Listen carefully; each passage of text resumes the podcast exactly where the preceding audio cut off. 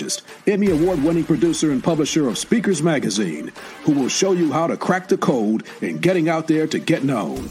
Each week, she either interviews her media friends, PR colleagues, or she just goes solo, offering you strategies on publicity, publishing, and platform building. So listen up to hear how to get booked on media places and on superstar stages. Now, here's your host, Pam Perry. Hey there. Well, welcome for joining Get Out There and Get Known podcast. This is a very special episode, very near and dear to my heart. Two friends of mine that I've known over 40 years. So I guess about 40 plus years ago, we graduated from Cass Tech High School together. And who would have known where we are now, like what this was all about? Both of them are still in the field of communications. One is the dean at uh, Cathy Hughes uh, School of Communications, Dr. Gracie Lawson, and the other one is Dr. Judy Foster Davis, who is a professor of marketing and integrated marketing communications. But we're going to go into a little bit of their backstory and we're going to talk about where they are right now. And both of them, we are childs of Detroit, the child of the 60s, uh, one of those people of the 70s where Black was really down with the people, right? Black Lives Matter. Black Lives always matter for us. And so I'm going to bring up Dr. Judy Foster and Dr. Gracie Lawson. There you are. Hey, welcome, ladies. this is uh this is where it all started. oh, you are taking back. it all started at that green and white so, give a little bit of the formal background of each one of them. I'll start with uh, Dr. Judy. I'll start with Dr. Dr. Gracie. It's so funny because I want to make sure that I properly introduce him as doctor. She is Dr. Gracie Lawson Borders, Dean and Professor, Dean, Dean and Professor of the Cathy Hughes School of Communications at Howard University. She is the incoming president of the Association's of School of Journalism and Mass Communication, ASJMC, say that fast five times, and a member of the board of directors of the Association for Education in Journalism and Mass Communication. She's also a member of the policy board of Howard Journal of Communications, editorial board member of the International Journal on Media Management, and advisory board member of BlackPast.org at the University of Washington. She has held offices in the community and national organizations such as Habitat for Humanity. Given a little bit about her background, her undergraduate, I believe, was at Michigan State University. She received her PhD from Wayne State University, her master's degree from Northwestern University, and like I said, her BA from Michigan State, but she was a Cass technician. Uh, Judy Foster Davis, loved Dr. Judy, and let me find her bio here. The um, she said it earlier. And Dr. Judy Foster again is a Cass tech, but she also went to undergrad at Howard. so that is like a good connection. Well, I want to have both of them on there. So Judy Foster, finding the bio here, just a really short bio to give you the formal bio because they are both PhDs. Dr. Judy Foster Davis, Professor of Marketing Integrated Communications, IMC at Eastern Michigan. Her research concerns IMC strategy, policies, historical, and multicultural marketing topics. A graduate of Howard and Michigan State University, and is a member of RIM, Race in Marketplace Research Network, and serves as the editorial advisory boards for Advertising Society Quarter and the Journal of Historical Research and Marketing. She has a book. I'm trying to read down here where the name of the book is. Uh, there it is. Okay, the name of her book She's the author of the book Pioneering African American Women in the Advertising Business, eh, biographies of mad Black women. And that came out in 2017. So, ladies, you all have really would have thought that 40 plus years that you would be PhDs in marketing and communications doing the darn thing. And how both of you guys both have that Howard connection too. So let me ask the question first to Dr. Gracie. How did you even imagine this was going to happen? Your curriculum at Cass Tech was what?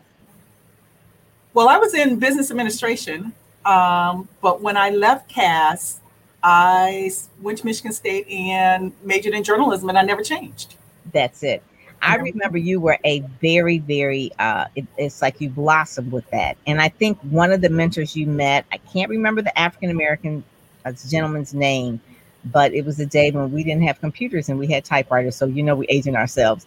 But you wrote him a letter, or we met him, and I think at one of the, the halls or something like that. And you wrote him a letter and he gave you some advice because you wanted to know how to break into journalism. Do you remember the gentleman's name? He's passed since then um, you're, you're going to make it escape me. I know you're talking about it. It's going to escape me now, but it'll come along the way. But he was one of the was, pioneers. Mm-hmm, yeah. But, but, it was one of many people who were so gracious. And, and uh, even Judy will tell you now that we have to return the favor and pay it forward to, to reach out to people and encourage them to do it.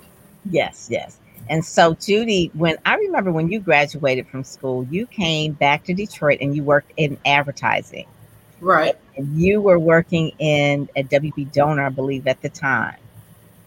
Uh, I worked for WB Doner. I worked for what then was Baker Abbs, Cunningham, and Klepinger. That was at one after I left, it was acquired by DDB Needham. Okay. But what's interesting is that this is kind of a full circle moment for me because not only are we high, we're all high school classmates.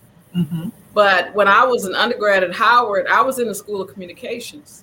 Wow. And at one point, I was a journalism minor, but I was trying to major and minor in the same school, and they told me I had to pick something else.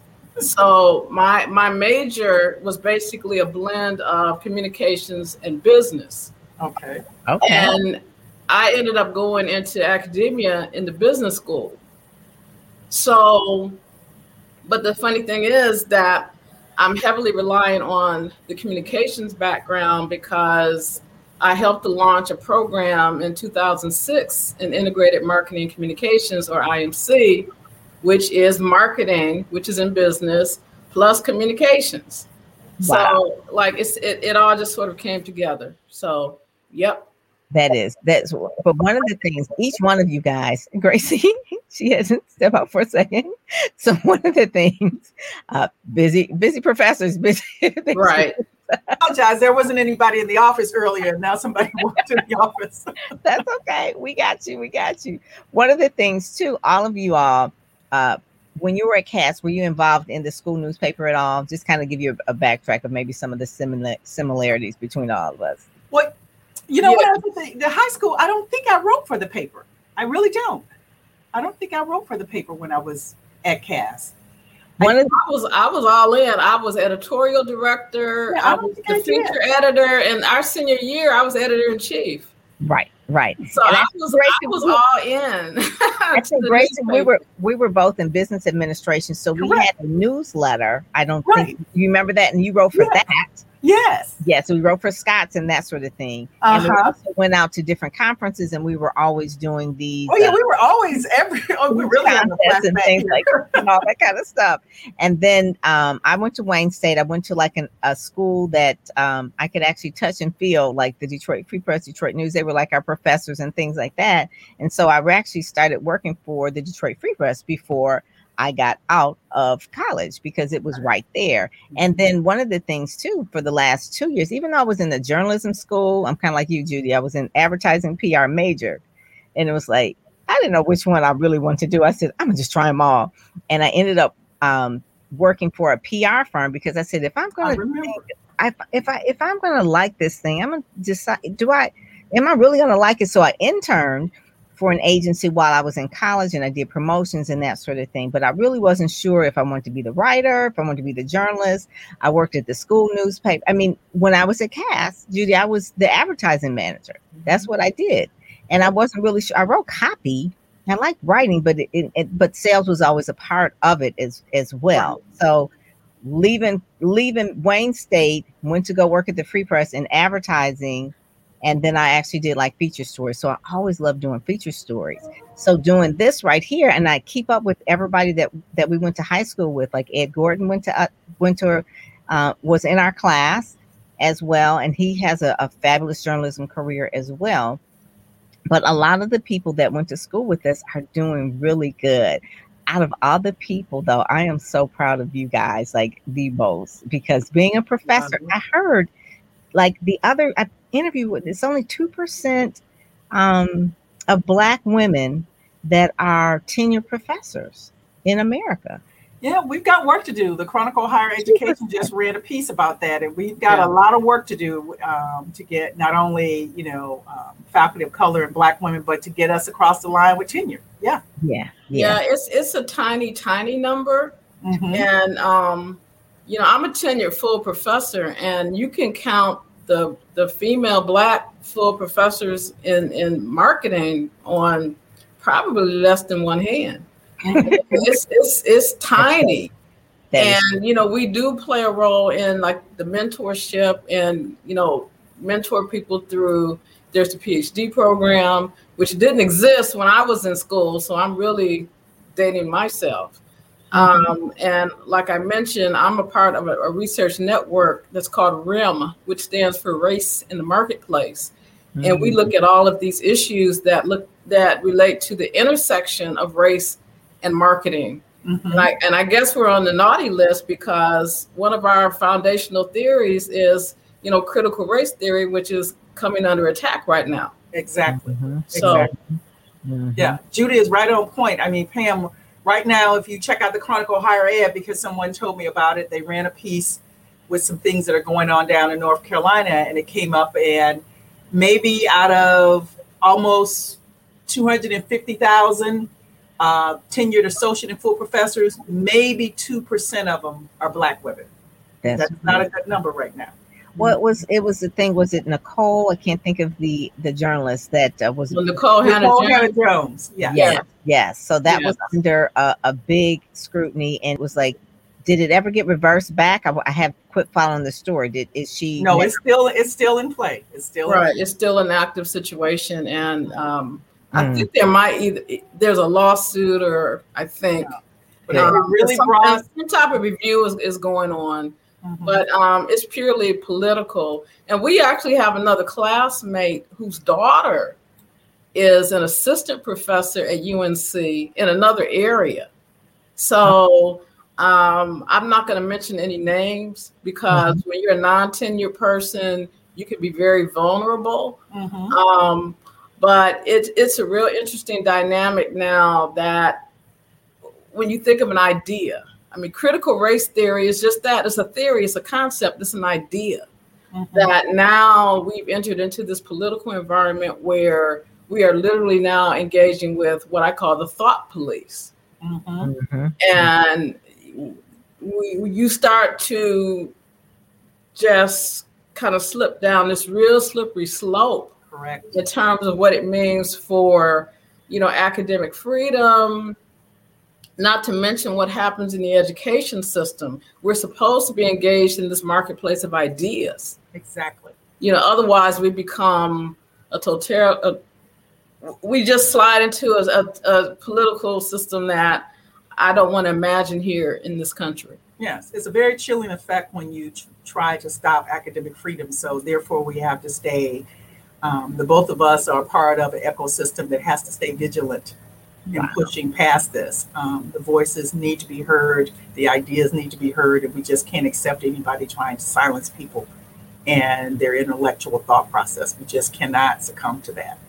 Mm-hmm. So both of you guys, um, we came out in the 70s. Were you a part and NABJ started in the 70s because it was started because they were really trying to stand up for black media, black mm-hmm. journalists, trying to get black people in the media. So 40 plus years later, and you're both in education, and you've been encouraging the black students, obviously coming mm-hmm. to your, your your classrooms to go into this field. Are there more now than it was then? Do is there still a need for NABJ and the different organizations? And is what I'm trying to say is like we did this, and it would think 40 years later there will be some progress is there progress or do you see it turning back in terms well there has been progress but there absolutely is a continued need i mean you're seeing most recently this past year you know new people announced as the um, the head of cbs news a black woman you're hearing yes. new people announced but it's more than that it's sort of like what madam vice president kamala harris said but i will not be the last and so we have to get right. past the first yes. we should not be in the 21st century in the year 2021 still saying this is the 1st mm-hmm. That's the, the the step that we have to make sure we push past. We can't we can't sit back and be okay with that. We have to keep encouraging people and making sure people are prepared. You know, Judy and, and, where she's at, and continue to push young people and tell them there are resources and there is networking, and the same thing we do here um, because it's needed. We I am someone I, I thought I had positioned so I could show my First Amendment plaque that sits in my office. Um, I am a true believer that we need to make sure voices are always there. We need to understand the perspectives and the lived experiences of everyone, and particularly Black people in this country. So we have to tell young people don't stop. We have to keep pushing them. We have to keep preparing them. One of the things too, and and Judy, you went to Howard, and then Gracie, you are the professor dean at at Howard. But I remember when I was at Wayne State, obviously white urban school. And if we wanted to know more about communications, what I would do, me and a friend of mine, Claire Wilkerson, we would travel to Howard University to the annual communications conference. Mm-hmm.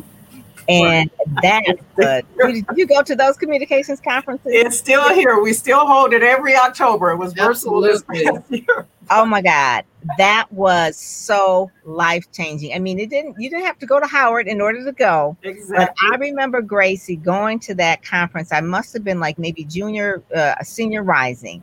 And I went to that conference and I heard Dr. Percy Sutton, who owned a lot of radio stations and things like that in New York.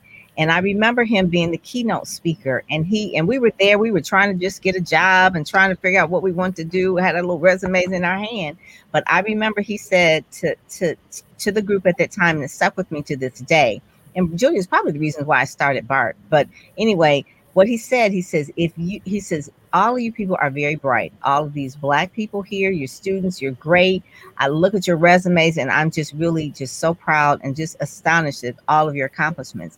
But if I look on your resume and I don't see that you have given back to your community, if you're not a member of the NAACP or you are not part of like the National Urban League or anything that is giving back to your community, I will send you a nice letter. So, congrats to your accomplishments. But until you decide that you want to give back mm-hmm. to your community, I will have really nothing to say and will not be interviewing you to work in my company. I was like, oh, let me look at my resume here. I, I don't have nothing, like, you know, but it just shook me so that we were just so self absorbed in just what we wanted to do and not really trying to figure out the people behind us, what they will, what they will do. And so I just remember I went to it two or three times, probably. I think I met Tony Brown there and all that kind of stuff. But that was one of the things that was pivoting. So I'm gonna ask Judy first. What was a pivotal point I guess maybe in your career, not to know that you're black, because we grew up we in Detroit, we know we're black.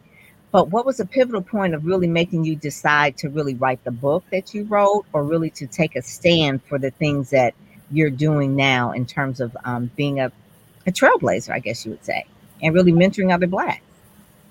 Um, I want to back up a little bit because being a student at Howard as an undergrad had a profound impact on me in, in, in terms of just giving me a broader worldview in terms of what it is that you know black people can accomplish.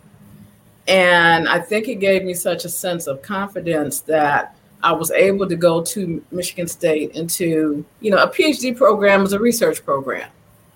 And you're dealing with people and concepts and things that um, it, it teaches you to to do research and and to do it in a way that is objective, but also to bring forth these hidden stories and agendas, which is kind of the central point of my message. A little side story the Howard Communications Conference is how I actually ended up at Michigan State, which is a weird oh. thing. Yeah. I had uh, I was probably a year or so out of Howard. I would go back every year for the communications conference, and I had been kicking around in my, I, my in my head this idea of going back to school for a PhD. Had no way. Had I didn't know how how I would do it, and I went to Howard's communications conference, and there was a recruiter there, and his name was Dr. Larry Redd. He was at I remember Dr. Larry Redd. School of Communications. Yes. Well, there was this recruitment fair, and he was the only school that was represented. And he was sitting over there literally like he was the Maytag, you know, repairman. Nobody was going to talk to him. So I just went over to be friendly and I said, Hey, I'm from Michigan. And we struck up a conversation, and he told me that, um, well, you know, you can go to Michigan State's uh, PhD program in communications, basically fully funded. So my my ears got big like that. And to make a long story short, I was recruited at Howard to go to Michigan, Michigan State's rather PhD program. And wow. you know, and and Larry Redd was he. I mean, he mentored me throughout. And like you said, the paying it forward and some of the ones that came in after us, um, it was just really, you know, kind of monumental.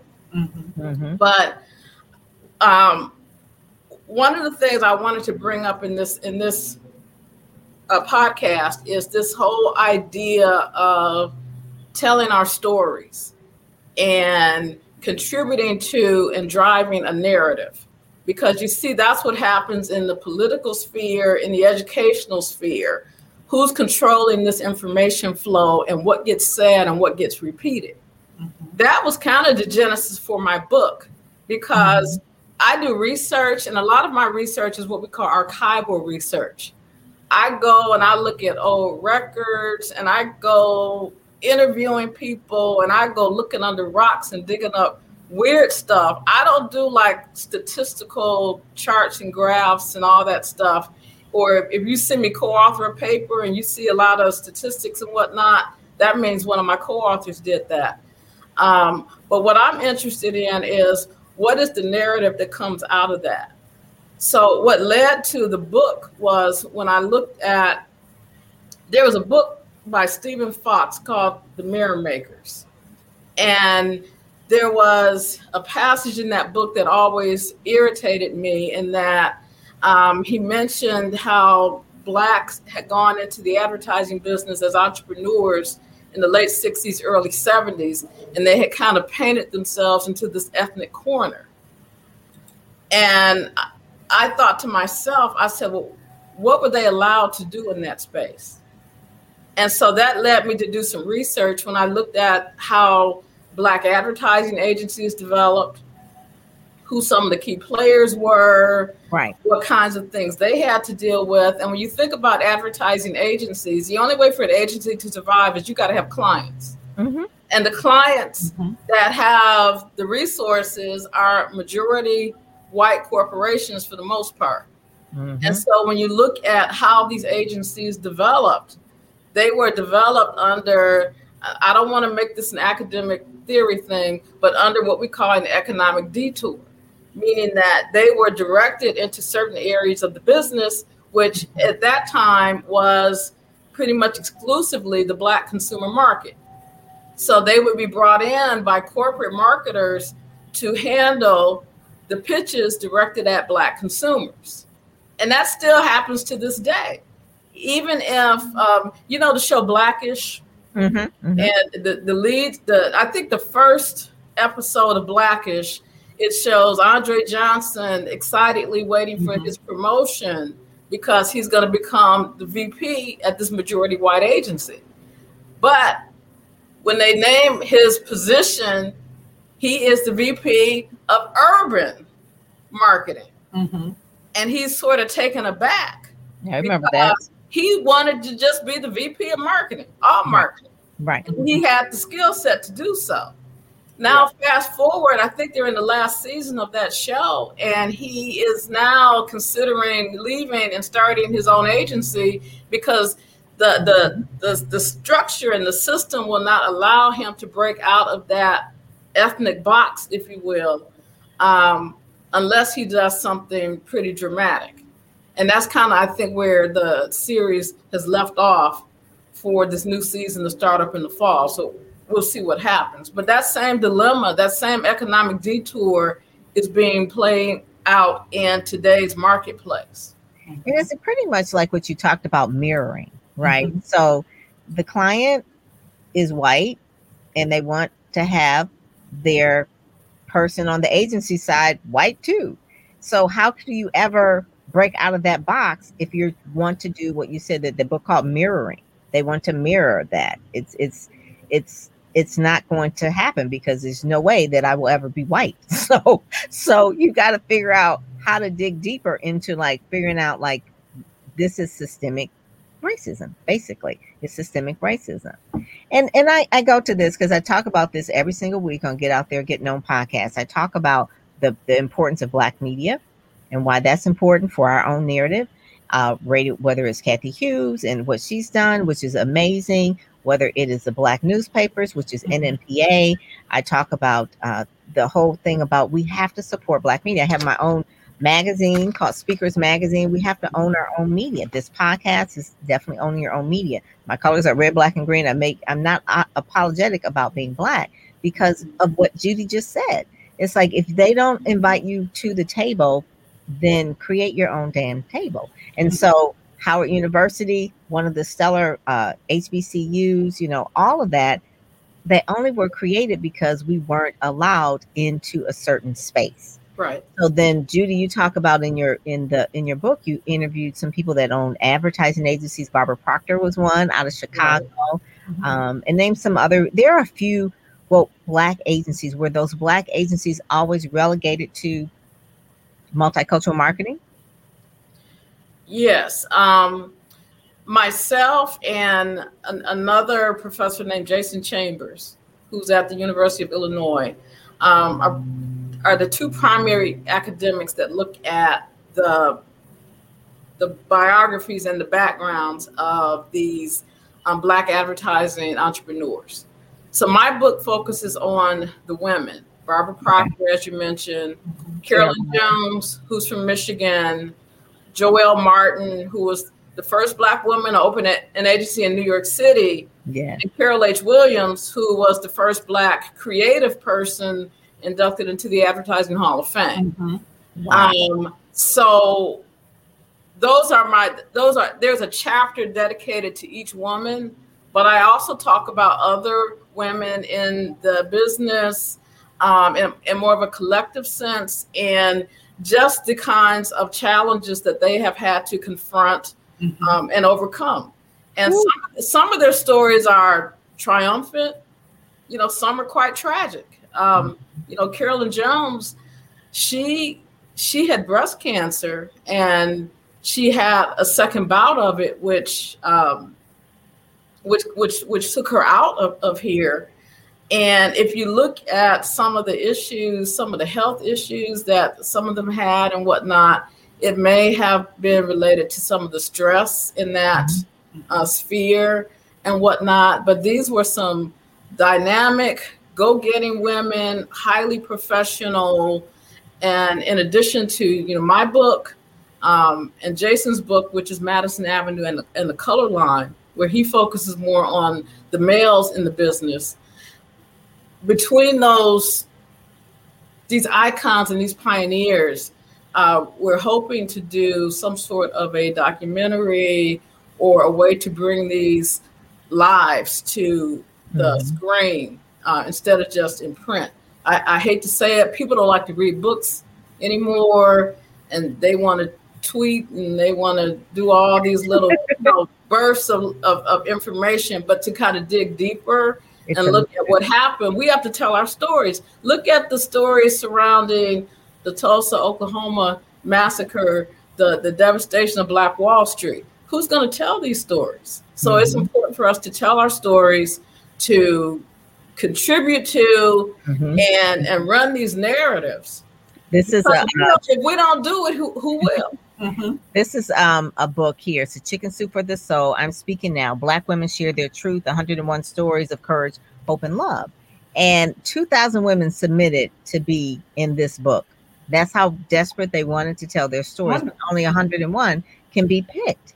And so when you said Judy, th- that whole thing is it reminds me of how bold we were in our 20s. I started an organization with uh, Portia Lockett called Blacks in Advertising, Radio, and Television because I was like, I'm fed up of advertising agencies being so racist. I was fed up of the radio and TV stations being so racist outside of like in the advertising realm because NABJ was like for the editorial side. So I started that to really make some change. And so the whole point of it, and I'll let Gracie speak to this, to talk about really helping other students who were struggling, who were like trying to break in. It's just like just to break in. So Gracie, kind of speak to what you're telling students or how students are feeling looking for that first job? Are they more entrepreneurial? Uh, okay, let me get to Gracie. Well, well, Judy can tell you this. This is Howard, so it's nonstop. It's, it's okay. nonstop. They know part of being a student here at Howard is you do not let anything stop you. That's ingrained. First of all, you are brought in, and when you are pinned at your pinning ceremony, and you become that Howard Bison, from day one, you are told you are unstoppable.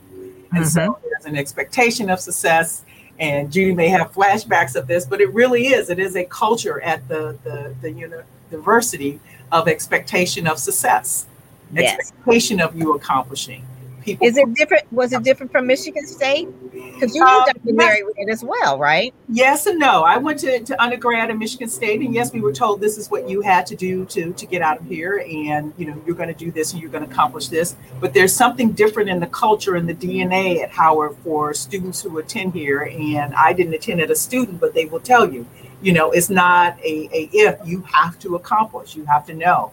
And so you are driven by people letting you know, well, I expect you to do this. And why aren't you over there doing that?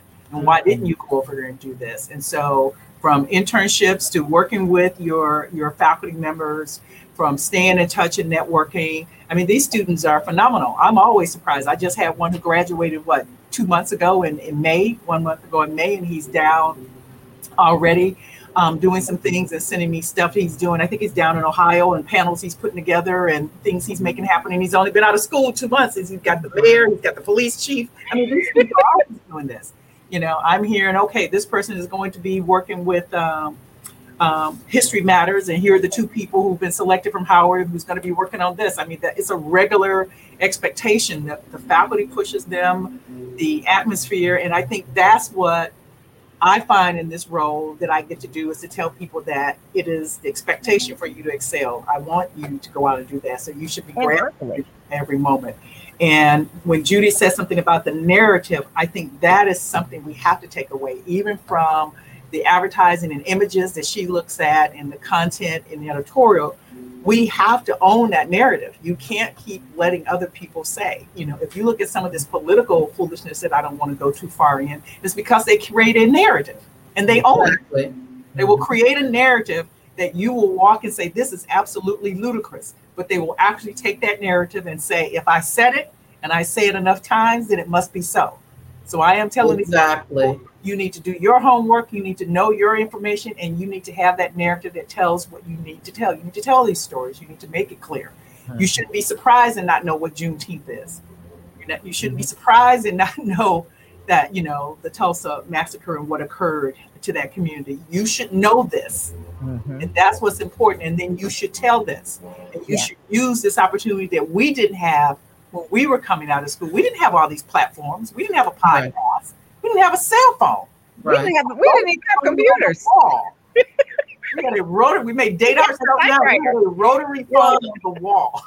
and, and to that extent, so social media has been a game changer in that it has really democratized the communication. We're now everybody has a platform. All, all, you have to do is just pick up that cell phone and start tweeting or, or what have you. And I, I have, that has happened in the past when you had, you know, editors that were keeping, you know, certain things out of the yeah the uh, gatekeeper you know, no more out of the discussion. And like you know, and you see what's happening now. Like I said, the speech I call the speech suppression or the thought police, where oh no, we can't teach those ideas uh, that's dangerous. That's another reason why they don't want us to be educated. They don't want us reading because when you read, you start to think and you think critically and you start to challenge, you know, ideas and things that it had. That's what's happening with Nikole Hannah-Jones and, and the pushback to her 1619 project. Right, right. People don't want I'm, to. I'm, I'm not saying that you have to accept 1619 as a fact or as you know, this is the gospel as to what happened. This is an interpretation from this particular individual. We have all kinds of ideas that flow in the society that can challenge any kind of a thing. And it, it could be based on religion, it could be based on uh, some sociological ideology, it could be based on whatever. Um, but we come to a very dangerous place in society when we don't even want the thoughts to occur or to be articulated. That's real dangerous. Mm-hmm. You don't have to agree with, you know, you don't have to agree with anything. Right. That's your that's your prerogative as a citizen. Right. However, we we have to let it be The atmosphere is very, very dangerous, and that's where I have to, you know, draw the line. And we're supposed to be a free speech society, and we have to hold up to that. Exactly. And and the thing about it, when I worked at the Chicago Tribune, one of the many quotes that used to be when you walked into the Tribune Tower was Voltaire. You know, I might not agree with what you say, but I will defend your right to say it. And so we oh, therefore have to say we are not going to have people shutting voices down. And that's why I tell young people, and I will continue to tell them, you do need to read. Read. read. Great writers are great readers. You yeah, know, exactly. Your critical thinking. You have to push and get your your your narrative out there. You have to do your homework. And Judy is spot on. You don't have to agree with a perspective someone else have, but they have a right to have that perspective and they have a right to put that information forward. And what we see now with this political attempt to shut down here in Virginia critical race theory teaching in the school, that makes no sense. That's absolutely no sense. Part of your free thought and your critical thinking is for you to assess information and then make your choices from there. Right. But right. what we can't do is stop you from having that information. Right. I'm going to ask you, Dr. Gracie. So we went through Judy's story about how she got her PhD. That is no small feat. So I'm going, I'm just going to keep saying that. So how did you, Dr. Gracie, go about getting your PhD? Well, it was a, reporter, a beat reporter. You could have been doing that. No, it, it, it, was a combination of things. She's right. Certain things happen, and it, we both have laughed when she came here um, because her daughter graduated from here. Yeah. And the irony was, she was like, you know, I went to undergrad here, Gracie, and here you are now on faculty. But I was working full time as a journalist. I'd always thought about going back to, to school, but when I was in Chicago, um, I decided to um, do my master's up at Northwestern, and I was like, "This is crazy! I'm trying to go to grad school and work at a newspaper, a daily newspaper. Who has time for this?" That's a lot, yes. And one of my professors called me in, and I thought she was going to say I was the worst graduate student that she'd ever seen, and she said, "I think you need to get your PhD. I think you would be wonderful in in academia." because I really thought she was getting ready to tell me to get off the campus, and I don't know why I thought that. And I dedicated. She's one of the people I dedicated um, my dissertation to. Mm. Dr. Elizabeth Dipple. She called me in and said, you know, I'm looking wow. at your writing, I'm looking at your research. I just will never forget that. I will never ever wow. forget that. And so I've made it a point to pay it forward, to mentor people, mm-hmm. to tap people on the shoulder, to say, I'm seeing you and I see something and you need to go do this because people have continued to do that for me. And she was a catalyst. And she died before I could tell her I'd gotten accepted and went back to grad school. So that's why I made sure I had her as a dedication on the dissertation. Yeah. She saw it and she believed it and said, You need to go and do it. And Judy will tell you, you get in grad school and say, What was I thinking? Read all these books, what's going on? Uh, but it's important for Judy and I and you, Pam, to be role models. We have to remember that, whether we want to be or not. We have to make sure we, wherever we can, it's not, it may not be every day, but we do have to make sure we reach back and touch and pull somebody else forward and tell them to do whatever it is they need to do. My most favorite moment as a faculty member, as an administrator, is to watch people soar. Mm, yes. Who came this way for whatever reason, wherever I was working or teaching or now, and then to hear that they are out there doing what they are supposed to do. And that's my number one thing when people come in at orientation. I said, know your purpose. That is so cool. That is one of the the, the the, the, quotes that I have here that um, is really like one of my my things that I believe. It says we all need someone who gives us the courage to be who we were meant to be. And whether it was mentors or teachers that we had at Cass, mm-hmm. one of mm-hmm. my favorite ones was uh, Gail Jones, Gail Roberts Jones. Now I guess it is. uh, but she was my creative writing teacher. She was Mhm. over. We were we had a copywriting class or some kind of advertising class. She Mhm. just always encouraged me, and so I really think about that. And in terms of even my branding accelerator program, is certain times where you'll see people that have that it, right? Certain people that have that it, and they just need that encouragement, or sometimes a push in the pool. A push. you. You remember Miss McCampbell in the English class? Oh my God! McCampbell in the English classes. Yes. I mean, when you go back, I think it's important. Um, you know, the work that Judy does when her book came out. I mean, I was emailing everybody. Look, look, Judy's book is out. Judy's book, this is alum. Judy's book is out.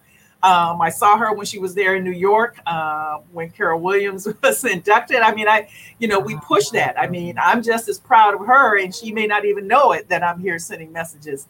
But that's what I think we have to do. If we we really believe it, you do have to pull and push and keep encouraging because you just never know when that might be the, the moment that it makes a difference for someone to go ahead and say, I can do this. Yeah. And and it's so important that you had someone that you, you know, at school that pushed you. Judy, you had someone at school that pushed you. But I remember um you were working at WB Doner, Judy, and there weren't a lot of African Americans there. I would think it was probably you and Kyra, right? It was like you were in the media department, There, um, there were a couple of others. But were you in you were in media, which is one of the ones where it kind of like it handles the money, so to speak. So they didn't really like have a lot of African Americans there. They don't mind putting them in administrative. They put them in oth- any other places that really doesn't have to do with money. Mhm. Well, I, well, media has to do with getting the message in front of the the right consumer. But you get commission on is what I'm saying. No, mm-mm. You, you're thinking about ad sales. Right, right. Um, the only time I, I sold advertising um, for a, a, a cable TV company, but I started in advertising selling ads for the Hilltop, which is Howard's newspaper. Yes. I was. I did write stories for the Hilltop, and you got paid a flat rate. And one t- one time I You saw, I, yeah, I one time I saw a check yes. that our advertising, uh, one of our advertising people had, and it was some good money. Said, Wait a minute. So I quit writing stories. I started selling ads. And it, it- you know, it was an easy sell too. It was the only outlet on campus. And back then, Isabel Wilkerson was writing for the Hilltop. We would wait. We couldn't wait until Friday when the Hilltop came out to see what Isabel had written that Wow. that week. And you know, her books, uh, Caste and, and Warmth of, of Other Suns, are just masterpieces. We were all we were all classmates wow. in, in the Wow. I met her at Michigan State actually when she did her books book, book launch. I don't know Mhm. why. I, I my daughter went to Michigan State, so I drove up there to meet her. The warmth of other suns. They sure did. But but one thing that's interesting about th- this whole issue about the narrative Mhm. is, you know, where I work, I'm at a PWI, and I deal with all kinds of people and cultures, What's literally PWI? from all over the globe. What is Um, PWI? Predominantly white Uh, a, pre- a predominantly Oh. white institution, Okay, I'm like, and um, you know, I don't I don't do this work to say expose racism per se. I do it to tell the truth because in my work life, when I deal with students, I deal with administrators, I deal with faculty from different parts of the globe that is not so much that they're racist, and I wouldn't call them racist. I think that there are things that happen in the world that they're just not aware of. It never occurred to them to say, Oh, I didn't know that.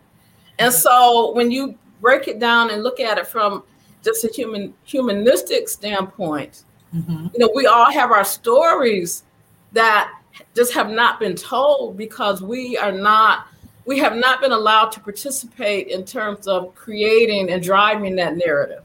So I did want to make that uh, point because you know I certainly have I have colleagues in um, in my research associations on these editorial boards that I sit on um, and at my institution that are so supportive of my work that I wouldn't want it to, to I wouldn't want it to be suggested that there's some sort of an adversarial thing going on. It's been quite the opposite. It's been encouraging And there's stuff that I'm publishing now that I think 10 or 15 years ago never would have got published because there is some very progressive thinking that goes on in some sectors of the academy.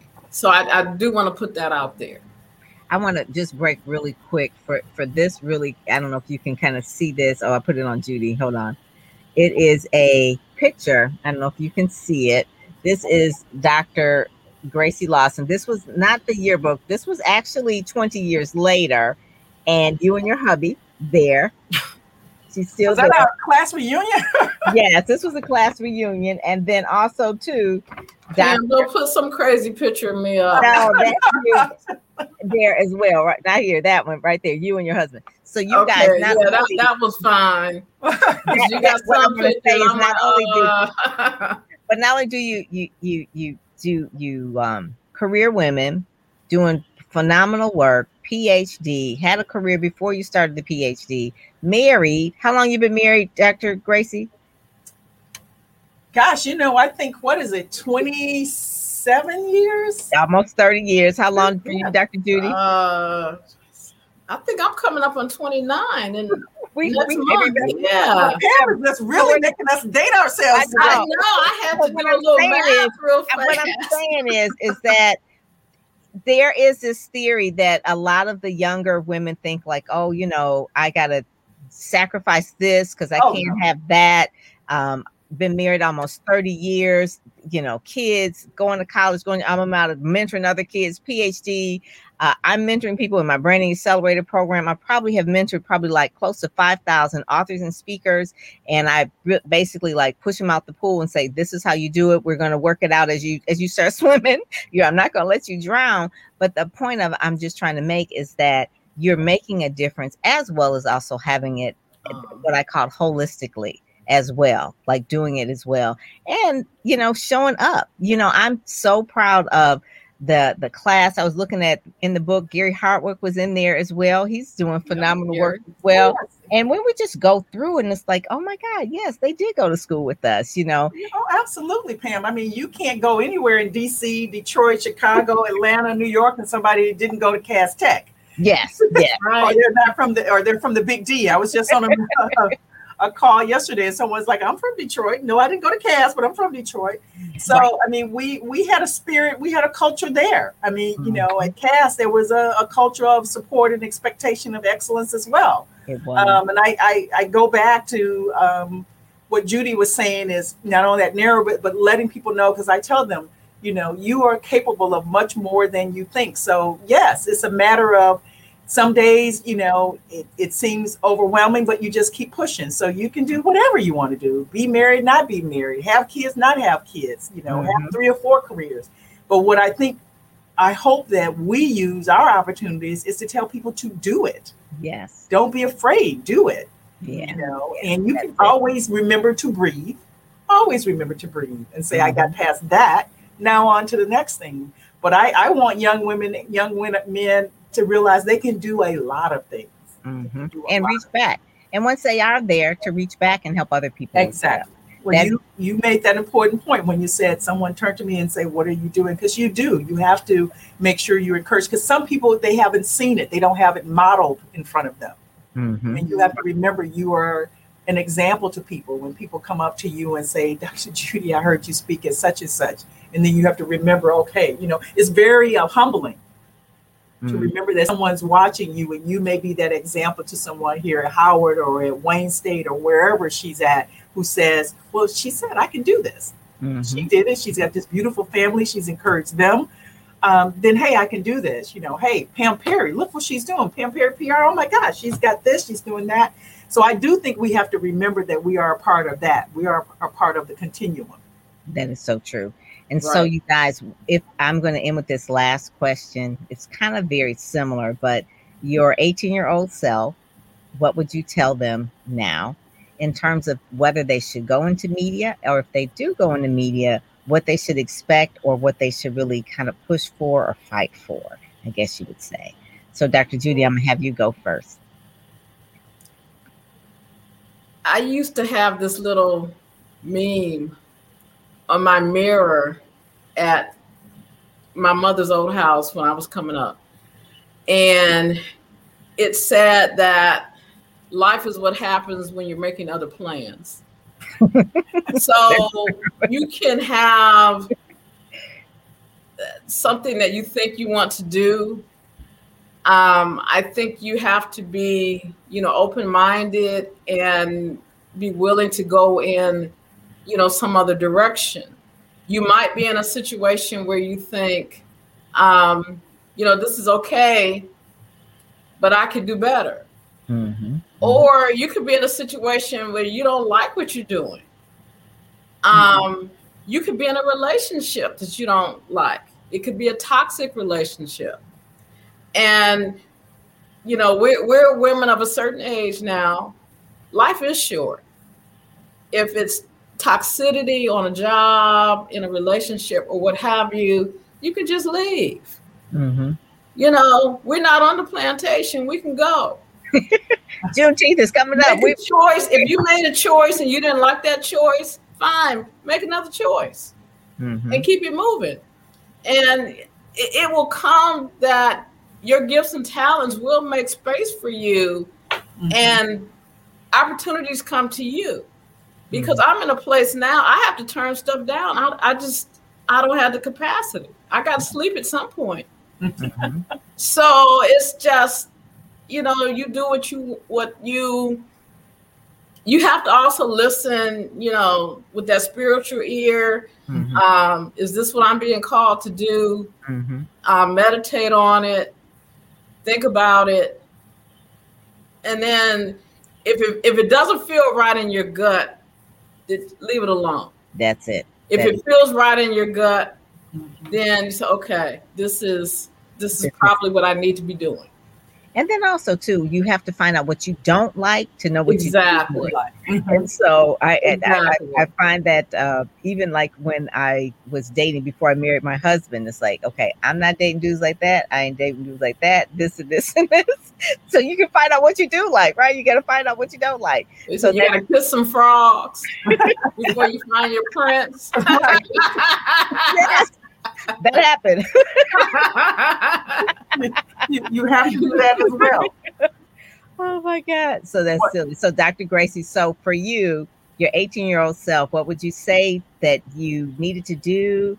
Or if you were going to pursue a communications career, like what kind of things once you go in it, what is what is that calling about? Because it's it's like your career is your calling. So what are you like called to do or or think that you were going to handle? Well, that, that's that's such a fabulous question because you know we can't we we I would tell my 18 year old self to still do what she the follow paths that she t- she she took and even take some more because you know I have lived in so many states. I have lived across this country. I've changed jobs. So I'm creative. I'm I'm I'm a adventurer. Um, I will go out and try. Um, I feel like Judy says, you know, I've been blessed, and I will tell anyone that. So I'm not going to complain. Uh, she's right. I'm at capacity. I, you know, there are things I would love to do, and I don't have time to do them. People say, "Can't you serve on this?" and "Won't you serve on that?" and here's an opportunity to do this, and here, come get involved with this. But I would say what I always said. I said, you, you know, um, believe in yourself and listen to yourself. She's right. If something doesn't feel right, you don't have to do it. And if you're doing something that isn't right, stop doing it Mm-hmm, mm-hmm. You know, but you've got to, I think you have to live life. You can't be afraid of it. You have to be willing to try. I think I am very glad I went into not only the profession of journalism, practicing as a, a, journalist every day, but also going on to academia. I had I had the opportunity to make a choice to change careers. Everybody doesn't always get to do that. So I'm I'm really blessed to have been able to say this is something I want to do. And you know, once I got in grad school, I was like, what was I thinking? But, but so I will always tell people to stretch. You know, if there's something you you want to do, go do it. And if you if there's something you're not enjoying, then do something else. Mm-hmm. What I mm-hmm. would tell people is to be in motion. Do not stand still that's because you don't have to do that. You don't have to say, you know, I wish I. That's one thing I don't want to do is say, I wish I, wish I, I would have. I know. I've lived my yeah. life like that. For yeah, you, you mm-hmm. Yeah. Judy is right. If you don't like it, then you do something else. Now right. you can plan to do that something else, but you can you can do something else. But I think that as we sit now in 2021, um, there's some some opportunities that people it's whatever they open up the door. Those behind us our former you know Cass Tech folks who are there behind us in the new building mm-hmm. and any young people we run into they can do so many things. They can try so many hats you know. I remember yeah. i grew up with a guy there in detroit who said he wanted to be a biologist and we were in the seventh grade and i was like man i don't know any biology people. But sometimes i wonder did he meet someone? Did someone push him and encourage him to do that and so I've always said, if someone says, you know, you want to, you know, you know, fly to the moon, go for it. I don't want to go up there, but if you want to go, find out a way to get there. Right. Call Jeff right. Bezos, he's going. See if you can catch on board. That but is- I would always tell people and tell that 18 year old to keep doing, to keep going mm-hmm. forward. Mm-hmm. You know, stay in motion. Trust yourself. You know, believe in yourself. When you hear that voice, as Judy said, said this one, this trail may not be for me, then change the trail. But don't change you. Make sure you right you grow, and then you have to breathe. I think um, as three black women here who are successful and have so many, we do have to breathe. We have to take care of ourselves. So we right, do have to remember right, that we have to take care of ourselves. Can I, I one, one last quick thing about the 18 year olds? They have so much power in their hand. Mm-hmm. This, this technology, and yes, my cell phone does have HU, you know, sticker on it. That's why it was a country. You know, it's my phone. Um, they have so much power in these devices, and look at you know what Darnella Frazier was able to yes. bring forth through this technology. It's so powerful. Some people think it's evil, but it's just a tool. No. How do you use it? they can use these to start businesses. Yes. They can use these to, to tell their own stories, to put out a positive, encouraging narrative. They can do so much with this technology. So if, if, if there are any 18, 19, 20 and up year olds that are have embraced this technology and can use it better than I can, mm-hmm. then grab hold to that and, and carry it forward. That oh. good. I remember at uh, around 15, 16, I think we had an assignment at, in at Cass, one of these assignments the teachers gave us like write out your goals. And so what did you want to do at 16, 17, 18? I think I could only go up to like age 40. I, I couldn't even think like what I would be doing beyond 40, right? So it was like at a certain age, I was going to get married, this and that. And I found that paper not too long ago. But one of the things that I said at 30, I wanted to own my own ad agency or PR firm. I hadn't even worked, I hadn't gone to college yet, but it was something that I remember reading a book on the way to high school. It was called The Rosemary Touch, written by a lady named Louise Wyse, Lois Wyse, I believe, who did have a PR firm in Ohio, a white lady and she was about copywriting. And and i just thought that would be so interesting to have an ad agency and, and she was like a writer and she was a creative director. And that was something that was stayed with me for a long time. I never met anyone that was in advertising at that point just from that little novel i was reading on the on the hamilton bus on the way to school. But that was something that i did. And so like you said when you were at the hilltop and you started selling ads and you were saying this was good money when i was working at the free press and selling ads i was like this is really good money you know for, for being a young person. And eventually it wasn't really what i wanted to do but the skill set it sparked it sparked. Because pam you yeah. you said it when you mentioned being at the free press and i'm going to forget his last name who introduced me to al fitzpatrick at the Knight Ridder paper Akron Beacon Journal in Ohio those are the chains of things that occur and you do one thing and you do the next and he says you need to talk to al fitzpatrick. There's an opportunity to be a journalist there a reporter this summer. What if it was greg hutchinson and um and greg was there. I, you know was in, you know in touch with greg. But my my my point is is you keep pushing yourself. You keep telling mm-hmm. yourself you can do different things. And i've watched you pam. I've known things you were doing even if i wasn't there. Um and so because like i said i've lived in so many states it's almost hilarious the license plates that are in the garage. But what that also meant was i got exposed to different people. Yes. What you know you you say when it comes to images judy is talking about when it talks about the the ads and the images and messages that are presented that's when you learn and you grow and you keep finding different ways that people connect to talk about and do things by living in all of these different uh, places. You know being in texas right now would be I'm glad I have moved from Texas. That would be a little bit different right now. Um, mm-hmm. living in all these places, you got to know different perspectives and understand people's lived stories are important. Yes. We have to tell people to make sure they tell their lived stories because that that's what helps shape them. That is, that is. Well, ladies, I want to just thank you all for just coming on today. We've been trying to tackle you guys down for like three or four weeks. I know you're busy, graduation, this and that, and earn PhDs. Dr. Gracie, Dr. Judy, I am so excited to just talk to you guys and and and knowing that you're just getting started in like the really next phase, right? In that second half, right? Is just really getting going and doing other things as well and just keep inspiring people. You know, Dr. Judy, you're inspiring people. Dr. Gracie, you're inspiring people. You're helping to push.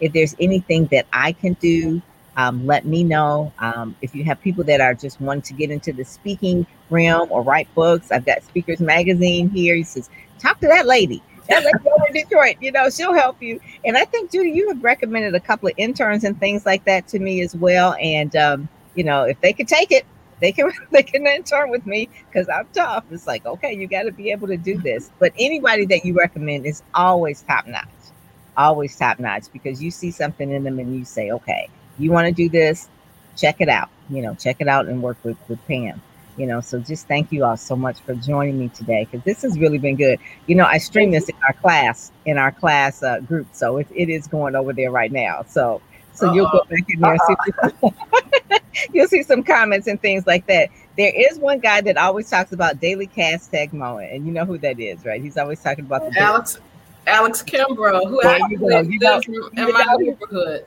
You know he's on it. He's on it. He works yeah. in he works in broadcast. He's been there 30 okay. years as a broadcast uh, producer. Yeah, so yep. really, really good. So you guys have a good rest of the day. Thank you all for joining you. And for those of you who want more information, they'll be in the show notes because I'll put their bios and their pictures in there. So if you want to get in touch with them and even just learn a little bit more about what they do, um, they'll be in the show notes. So I am Pam Perry and I am out. Thank you. Thank you. You've been listening to the Get Out There and Get Known podcast brought to you by PamPerryPR.com, where you'll get insider tips on how to build your platform, pitch the media, and promote yourself with confidence. Head over to PamPerryPR.com and get the exclusive video training on the seven must have marketing materials you need before you pitch in order to be considered in media places or superstar stages. PamPerryPR.com, where you help you shine like a superstar.